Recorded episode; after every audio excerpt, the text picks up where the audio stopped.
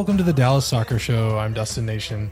And in this episode, we're discussing FC Dallas's 1 0 win over Sporting Kansas City, the bomb that Reggie Cannon dropped about his experience after the national anthem controversy, and we take a look at where FC Dallas is in regards to the rest of the season. W- with me, as always, is Jonathan Ross. Jonathan, how's it going?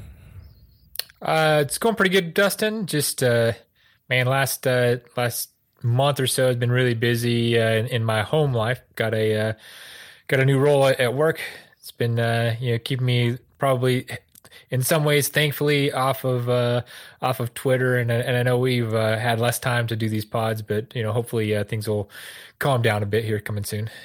It's all good, my friend. I am in a pretty similar boat with uh, just things going on, and um, in fact, I think I was off of the DSS Twitter account for like four or five days at a maybe it's probably a record uh, besides the time I intentionally took a, a week long break. So um, I feel you there. it's good sometimes just to kind of unplug, but we're here now and we've got some stuff to talk about. A couple things have happened since uh, you know we we last met. We're gonna we're gonna pull it in. We're gonna start um, this week right before the game.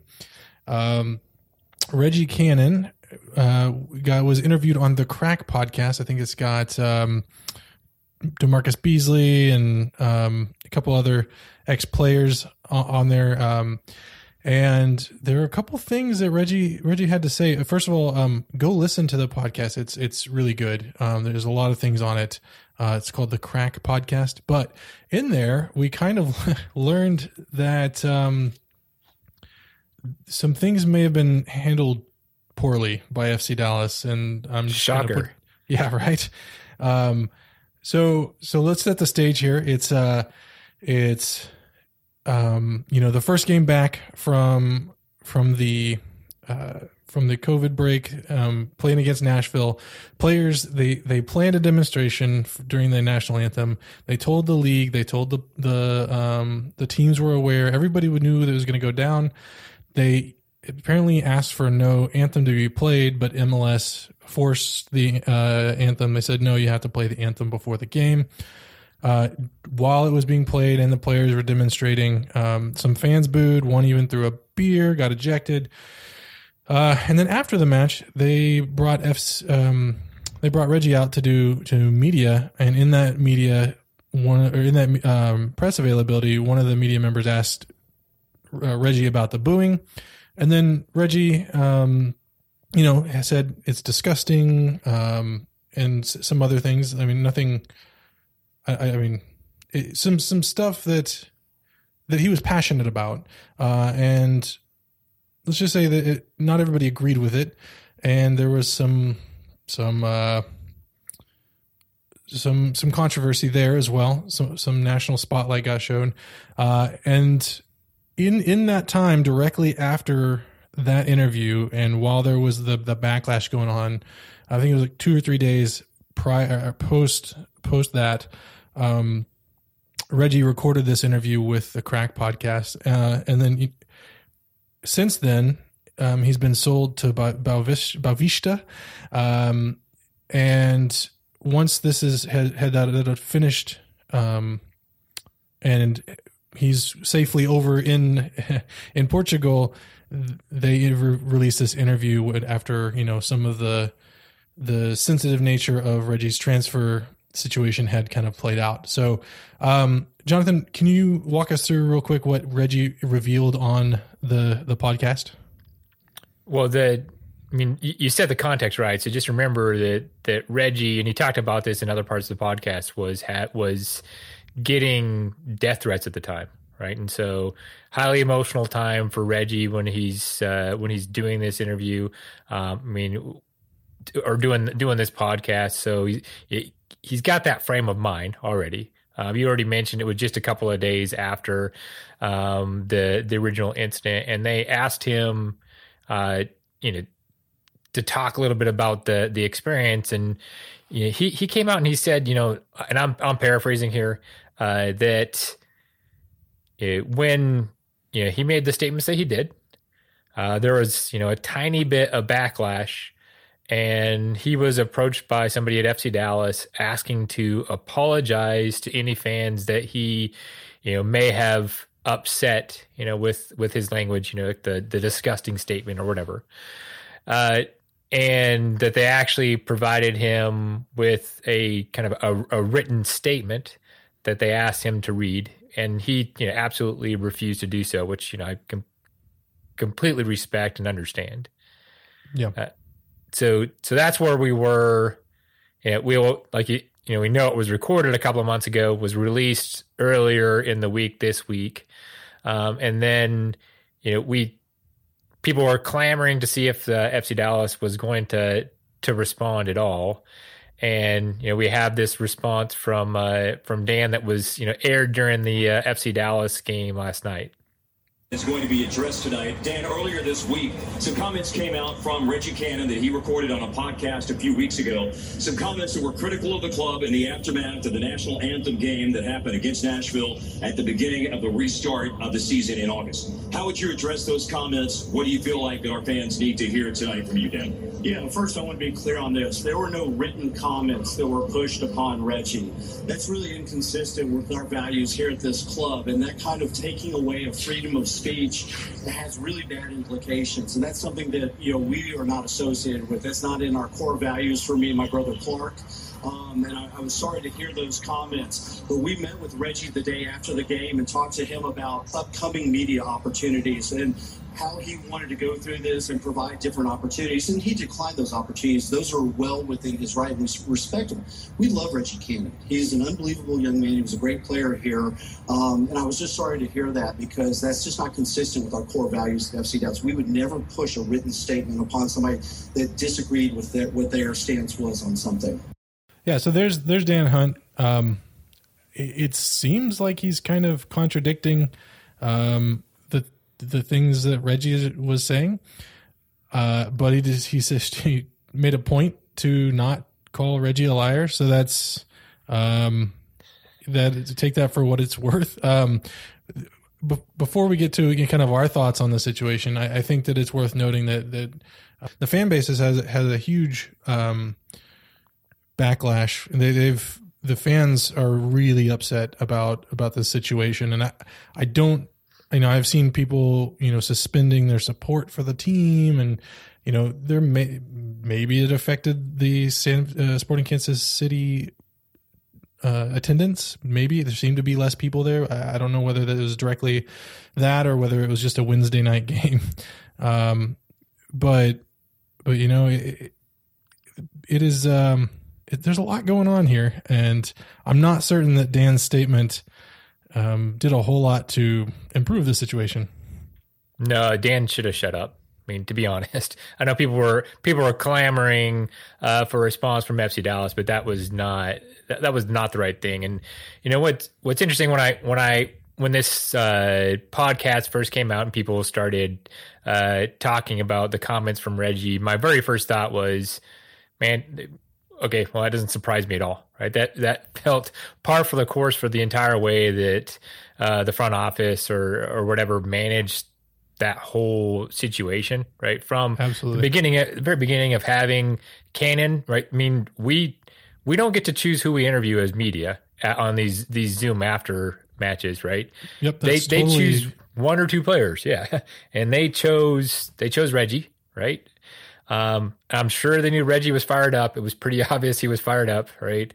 Um, so they they they made that choice to allow for him to to make a statement. Uh, they're the first official FC Dallas, you know,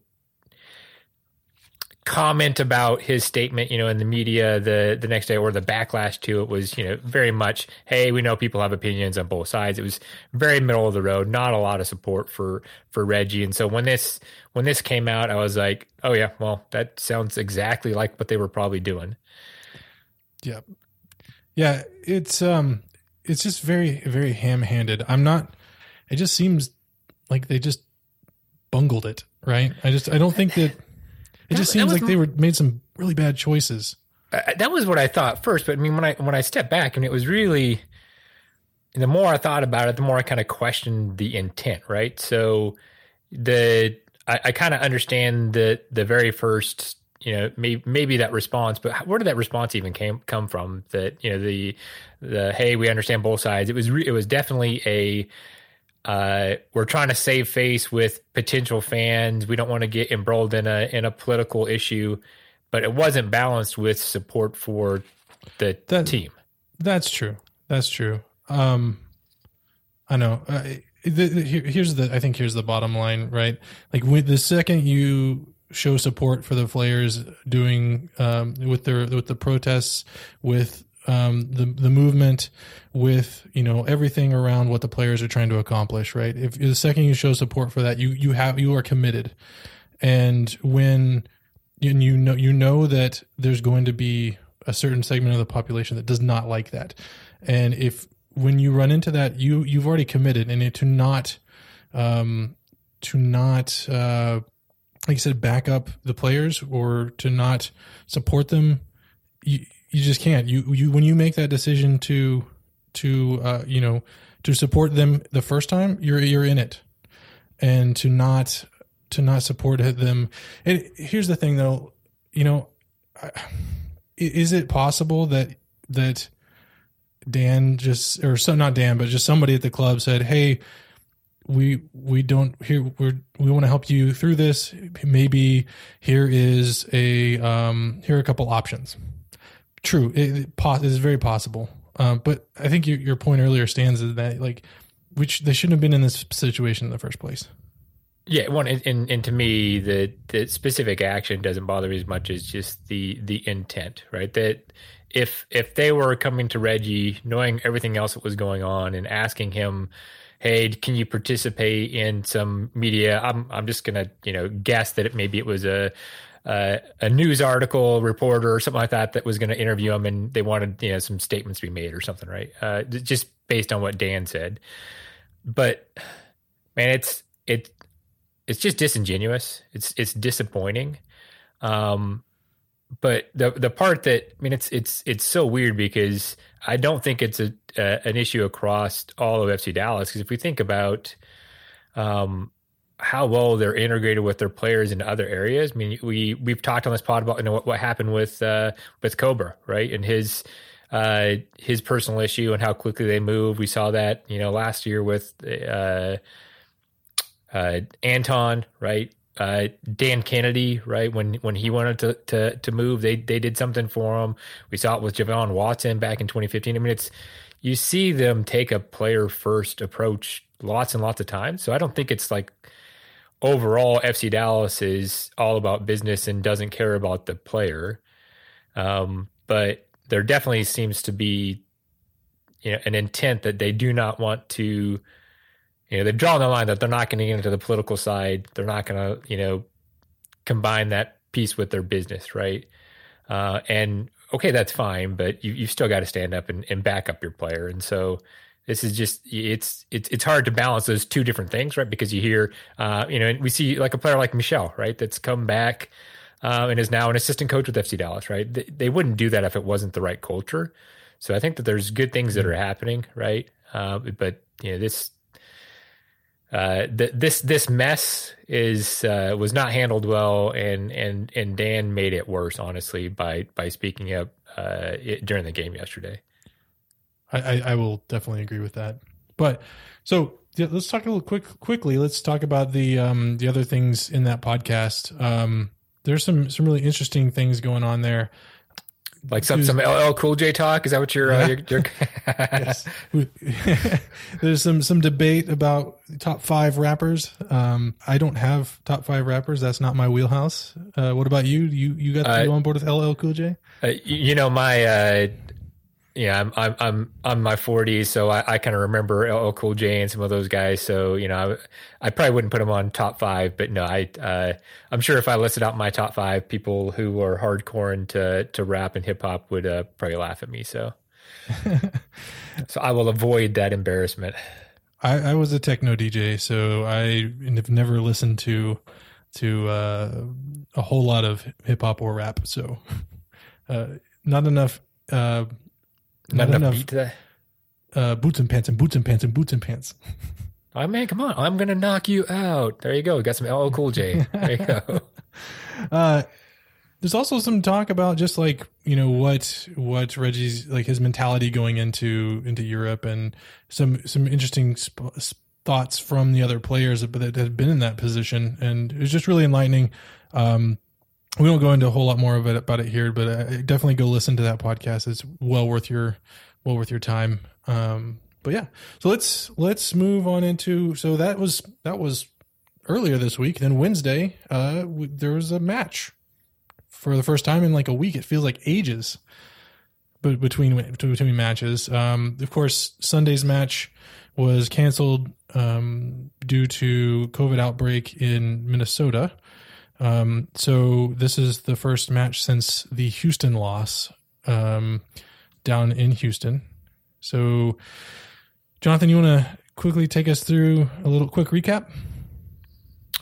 Uh, recap, man. So, so first off, the there were a couple of lineup changes. So one, uh, uh, you know, Captain Matt Hedges, or you know, sometimes Captain Matt Hedges, I should say, uh, was was out. Uh, he he hurt himself in in the in the prior match. Uh, so we had Bressan come in for him, uh, and then uh, Santos uh, was also out, not for injury purposes, but uh, I'm assuming for for rest. We haven't had a chance to, to ask Luchi unless it was asked in the post game. I don't remember that, but um, and uh, came in. I think this was the first time first time he's played at the six, I believe.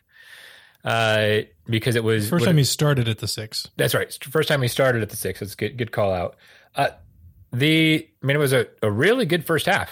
Uh, I think that FC Dallas controlled possession. I don't remember what the, the final possession numbers were in the first half, but I remember at one point uh, they mentioned on the broadcast it was like at seventy two percent at that point through the through the half. Um, the the the team looked great. Ricaurte, um, was uh, I would say bossing it, right? I think he ended up with uh, with uh, four key passes, and he's on the MLS Team of the Week. Uh, finally, uh, finally got on the board uh, with a, I think it was uh, right back to left back. it was uh, two, yeah, the two, two backers. You know, the one fullbacks made it all the way up to the front. ex- exactly, and uh, and it was uh, uh, Reynolds uh, crossing it into the to the forehead of uh, uh, uh, Ryan Hollingshead. Ryan, that guy. How, how I how I was uh, stuck on Ryan's uh, Ryan's name is unusual. so first of all, well, Ryan, I guess loves to score against SKC because that's two goals this year, and both were against SKC. So there's uh, there, there's there's that. A question question for you. Uh, I mean, is there something? So in that in that first half, and then even in the second half, is um, SKC started rotating some more players in seemed like uh, FC Dallas was doing a little bit better job of kind of breaking down the defense. Did you see? Did you see something different the way that they were playing in this match versus, let's say, that uh, Houston match, which we've all kind of deleted from our memory?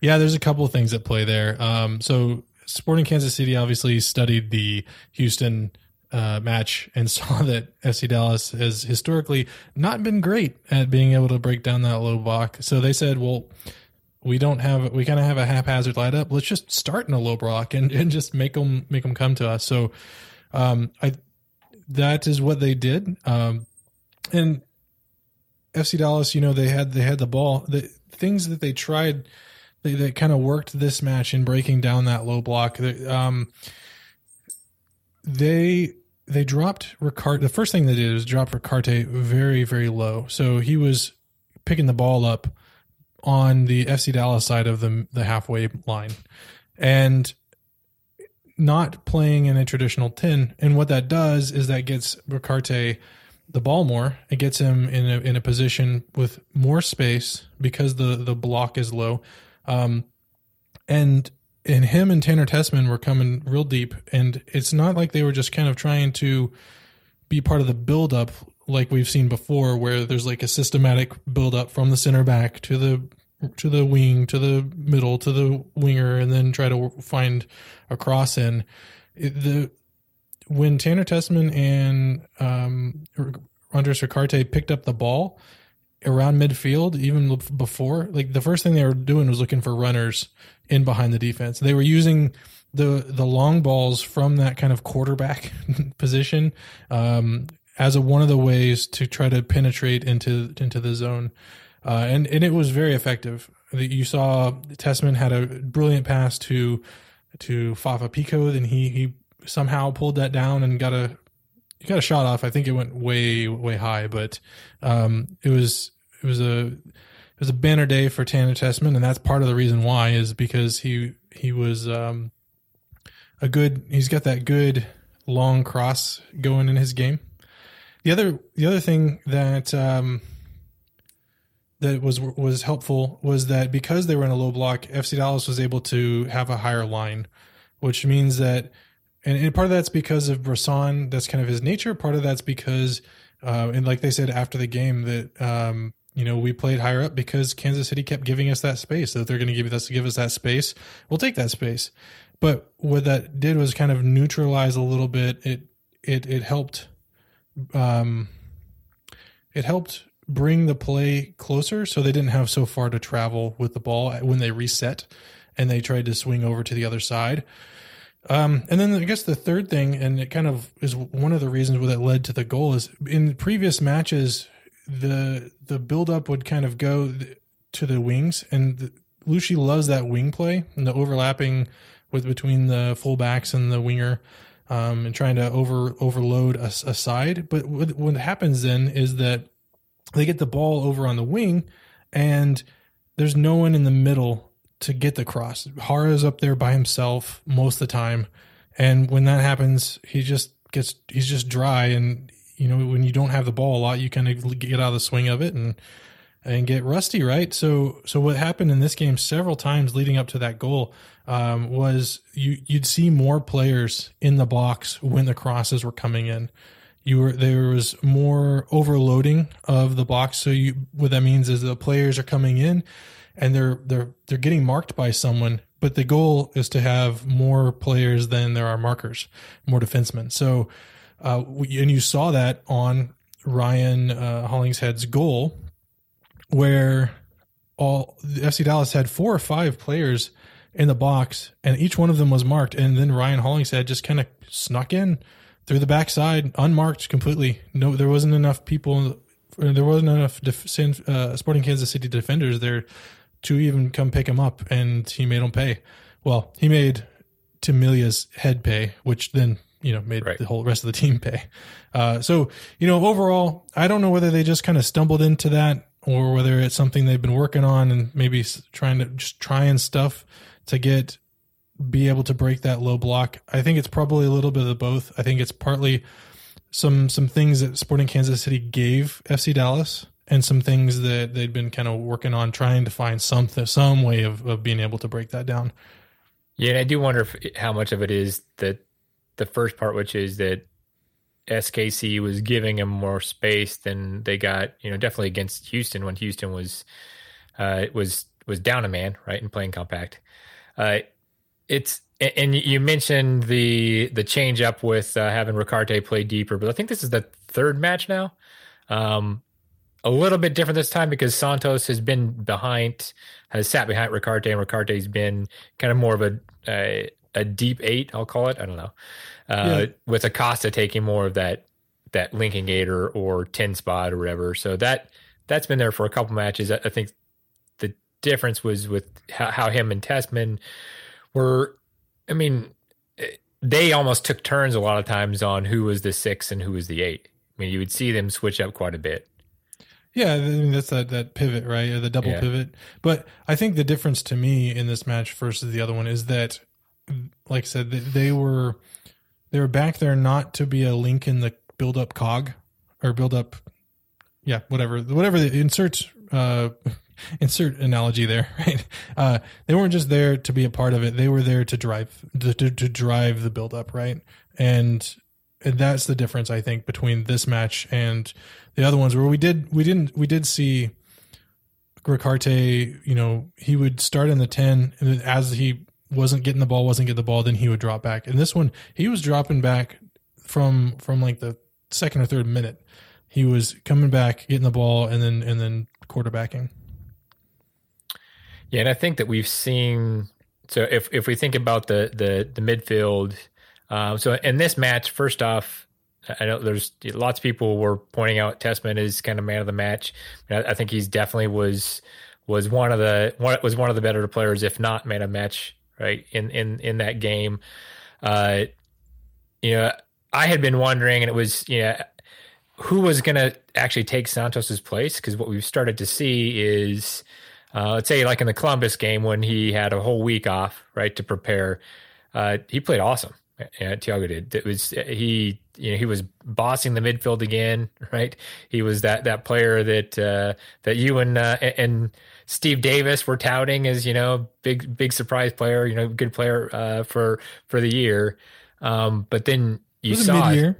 for the for the mid year, right? But then you saw as soon as uh, as soon as he was playing that second game, he was right back to where um, you know he was he was not being near as effective, right? And so I was kind of expecting to see Tessmann play uh, with uh, when we're when FC Dallas was going to play Minnesota in the weekend, right? Once they actually ended up having a whole week off, I wasn't sure if that was going to happen. Uh, I mean, I guess. Do you think this is going to be a regular thing? Are we going to start seeing uh, and, and Santos rotating? you know, to try to save some of those old legs? I mean, I think so. I think you've got the the depth at, at midfield to be able to do that. Um, I think Luchi probably still sees Santos as the the starter there, like the guy to beat, the the go to guy. But you know, when you're playing as well as Tessmann, it's kind of hard to ignore that, and so you want to try to get, get that guy on the field somehow. Um, yep. So maybe it's rotating every other game. Maybe it's you know finding the right matchups. Um, I don't know. I think we'll see him more. I don't think he's like. I don't think this was a one and done for him starting. Yeah, and and I, and I liked it because it's going to give him some more opportunities, and a lot of people have been clamoring for him to take Acosta's spot. Uh, I, I know that it's there's there's very mixed emotions. Maybe not mixed. There's a lot of people who, who uh, haven't been too excited about Acosta. I think I've I've I default to being a bit of a player apologist. Uh, so I, I I feel like um, Acosta hasn't quite gotten that chance. I know he's been here for uh, for a year and a half now, but man, it was only it was pretty dang early in his first season last year that Gruezo left. I think in May or at least stopped playing in May. I think he didn't officially leave until June. And Acosta got pushed back to that six, and he is not a six, right? And that's when right. his his his season kind of petered out from there. Uh, I think he's looked way better since he's been playing uh, in this most for, kind of the most forward midfielder role, whatever you want to call that. You know, the the the ten kind of role, right? And that's for the three games straight now. I'd like to see if Acosta can keep that up, um, because I think when he's on, he's he's a really really good player. Uh, I think it's just now about balancing. You know, how else can you get somebody like like Tessmann on the field because Tessmann's also been having a really good year. Yeah, he's a young player, but uh, you know that he's he hasn't played like a young player, right? We're not seeing the inconsistency that we've seen with Servania or some others. So, um, yeah, I mean, it's it's it's going to be definitely something uh, something to watch for over the over the next few matches. For sure, it's a good problem to have. It, it, it is it is a good problem to have, and and uh, unfo- unfortunately, Luchi I think only has that problem in the midfield. Everywhere else, I mean, there's eh, I guess he's got you know backup at left back. The wingers, you know, I don't think anybody thinks Mosquera is uh, you know a good you know, yeah. left wing, I guess. And then Barrios picked up a yellow card, so he's out in the next match. It, oh, really? Okay. Yeah. Yeah, I didn't realize he was on accumulation, so maybe we see uh, Pepi again. I don't know. It's or yeah. Jesus. It's uh, it's interesting, but yeah, there's not a lot of there's not hey, a lot of at the end of the match. Acosta was playing on the wing. Man, that would be interesting. He'll just keep getting pushed forward and forward, and then at the end of the year, Acosta's uh, in front of goal, just skying balls over the net. he, would he would make everybody uh, make everybody well, super excited. Well, that match wasn't all all uh, roses and and it and, was not. Uh, there were a couple moments where you know it was kind of a clincher moments. Uh, one of them was when SKC appeared to have scored a goal Uh, the ball kind of came down in the box. There was a a shot that was parried by Jimmy Maurer. Um, he he dropped kind of like hit it down and then wasn't able to recover it, and then um, a player knocked into him, and then the ball went flying, and then somebody behind him kicked it into the net. But in in the the scuffle, the ref called a foul on the player that ran into Jimmy Maurer, and so there was no goal and there was no VAR. The look at it behind looked like you know Jimmy may have pulled him down as part of it. Um, Jonathan, did, did you think that uh, we got away with one? There? I was gonna have you make that man. So yeah, I Dustin, I I watched that probably twenty times today from different angles to try to figure out uh, who who actually initiated the contact. If that was if that was Jimmy pulling down the other player, if the other player initiated contact with with him. Uh, so first off, I think from a VAR perspective, it was the right thing. You know, if I watch it twenty times, I'm not really sure what's happened. Then it's not it's not a clear and obvious error. But do I think the ref made the right call? No. I, I, I honestly think that Jimmy was purposely impeding the player, whether or not he initiated versus playing the ball, whether or not he initiated the contact or not. I think either that's a, you know, no foul play on, which results in a goal for SKC, or a foul against Jimmy. I, I, I mean, that's that's you know, if if I had to call it one way or the other, that's what I would call. Now that that's not what the ref called, right? He called a he called the foul on SKC. And I think once he did that, there's not enough evidence to me to to overturn that. I don't know if you've had eyes on it. I know. Yeah. I know. I want to. I know what Vermes thinks. Yeah. Uh, I, I I probably at the risk of sounding like a homer here. Um, for my couple, and I've watched it maybe ten times. I, I, it does look like the player. Like I mean, it is. It is very close. Um, it does look like Sporting Kansas City player made contact first, which would be the foul, which would keep make the play dead, which means that Jimmy pulling him down afterwards isn't um, isn't like the the foul in the box, right? So like I'm gonna go if the ref made the right call there, but I could I mean I I'm not unsympathetic to uh you know the the fact that it could have gone either way.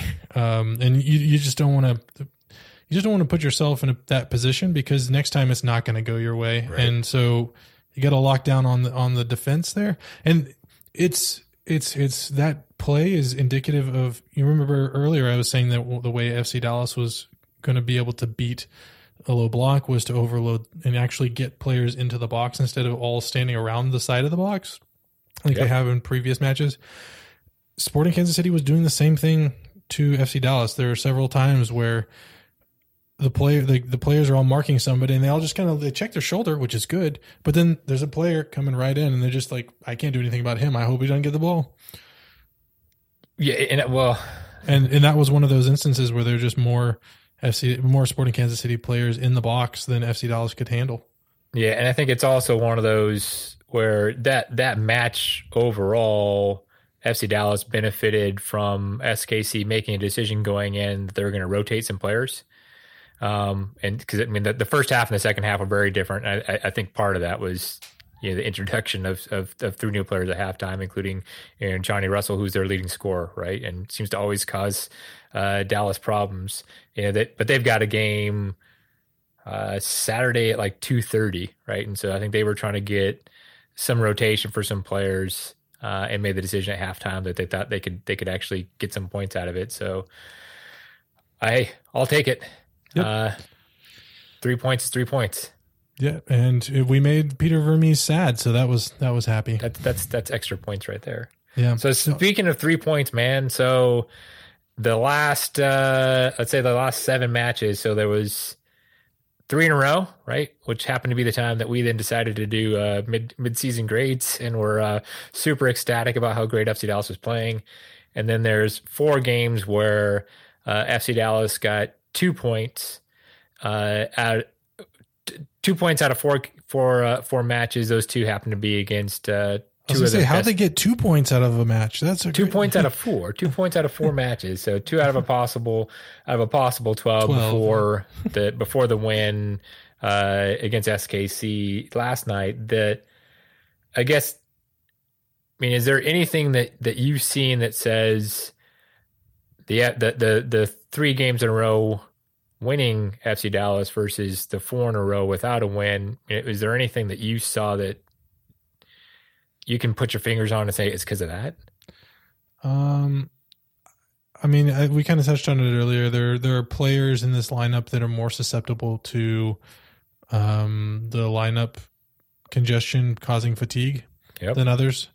There are players in this lineup that are more susceptible to um, emotional or mental blocks. Um, among among this, you heard Reto talk a little bit about it at some points, um, and and they're like, I I don't know. I I think I I don't want to make a whole lot of um, judgments off of off of this team or whatever just because of the, such a weird year. Um, but there, I mean, it's not to say that we can't point out problems and the, the, the streakiness is, is, is an issue because, um, you know, you, you got to figure out ways to, to battle through and win, battle through and get more, maybe, you know, a, a draw where you would have otherwise got a, lo- a loss. And it is looked like, I mean that that Houston match just was just really sad, um, and and not it just really really left a sour taste in your mouth, and and that that was on top that was at the end of of the streak, right? So, um, you know, you you've got to find ways to to grind results, and I, I'm not. I just want to. It needs to happen more. I, I would agree, and, and and I went back and I've kind of looked at lineups and you know uh, who's who's getting goals, assists, key passes, whatever, and trying to see if there's things. I, I know that uh, I, there's uh, that some some are kind of pointing to Tessmann. Uh, saw your retweet today, right? Said, hey, when Tessmann plays, you know, five five of the wins he started, which is. Uh, I, I, that that feels almost one of those correlation does not equal causation things. I, th- I think it's I think it's pretty funny. Hey, Slovenia um, had a similar situation last year it, where it, the winning percentage with him in the lineup was much higher. Yeah, but when I when I look at it, the so the first the first three wins, it was when Ricaurte was was just came to the team. People hadn't adjusted to him. Uh, Jara scored, I think, in all three of those matches, and then you know uh, uh, Reynolds too had just started. I think this his second start was that first win. So you know, part of it might have just been fresh blood, fresh ideas, right? Uh, but man, it's it's it's so hard to put a finger on. The only thing that's consistent that I've been able to notice for sure is that uh, Jara's you know what was it five uh, five goals in five games. I think only one of those games he didn't score, and then now it's been nothing. I think that's yeah. that's the one thing. I think this is the first win, the one last night that they've got since Jara's been here, where he didn't score. I think so. I, I do have something. I think their away form is not good. Um, a lot of these these results that where they're not actually grinding out and getting points have come on away matches. Maybe they maybe they need to stop at Buc-ee's, and they just can't. Man, I've I told them that, man. um, yeah. So I, I guess the good thing is they've got a pretty damn easy schedule coming up on on paper, right? Of course, we said that before the the first two Nashville matches about oh, how lucky FC Dallas was to to um, to get three games against Nashville, and they got one point out of those first two. But um, we said that you said it'd be hard. I'll give you credit where credit's due that yeah. Well i was i was worried about exactly what we saw against houston which was fc dallas's inability to to break down a low block and i don't think i'm not convinced that that's gone away so um yeah. So so who who all do we do do they have coming up? Like what are the rest of the games? So there's only six games left so i think seven if minnesota gets rescheduled. So it's uh, nashville then rsl then miami the hated Dynamo, Nashville again, and then Minnesota United. So that's currently um, the schedule four away, two at home. Uh, the two Nashville games are both away, uh, and then uh, RSL and the final game against Minnesota are away. Uh, they might they might throw that other Minnesota game somewhere in there. I'm, I'm not convinced at this point that they're going to. I have a feeling this is going to be FC Dallas's schedule. I think that some of those uh, remake games just are not going to happen. There's not enough weeks left, man. You think think then they go to points per game like people have been saying? Yeah, I don't know what else they would do, right? Because you see, I mean, Colorado's well, they Colorado's already had three games rescheduled, and they're going to miss four more, right? That there's only there's only so many uh, weeks, and when you're already playing twice a week, uh, it's really hard to work four more games in.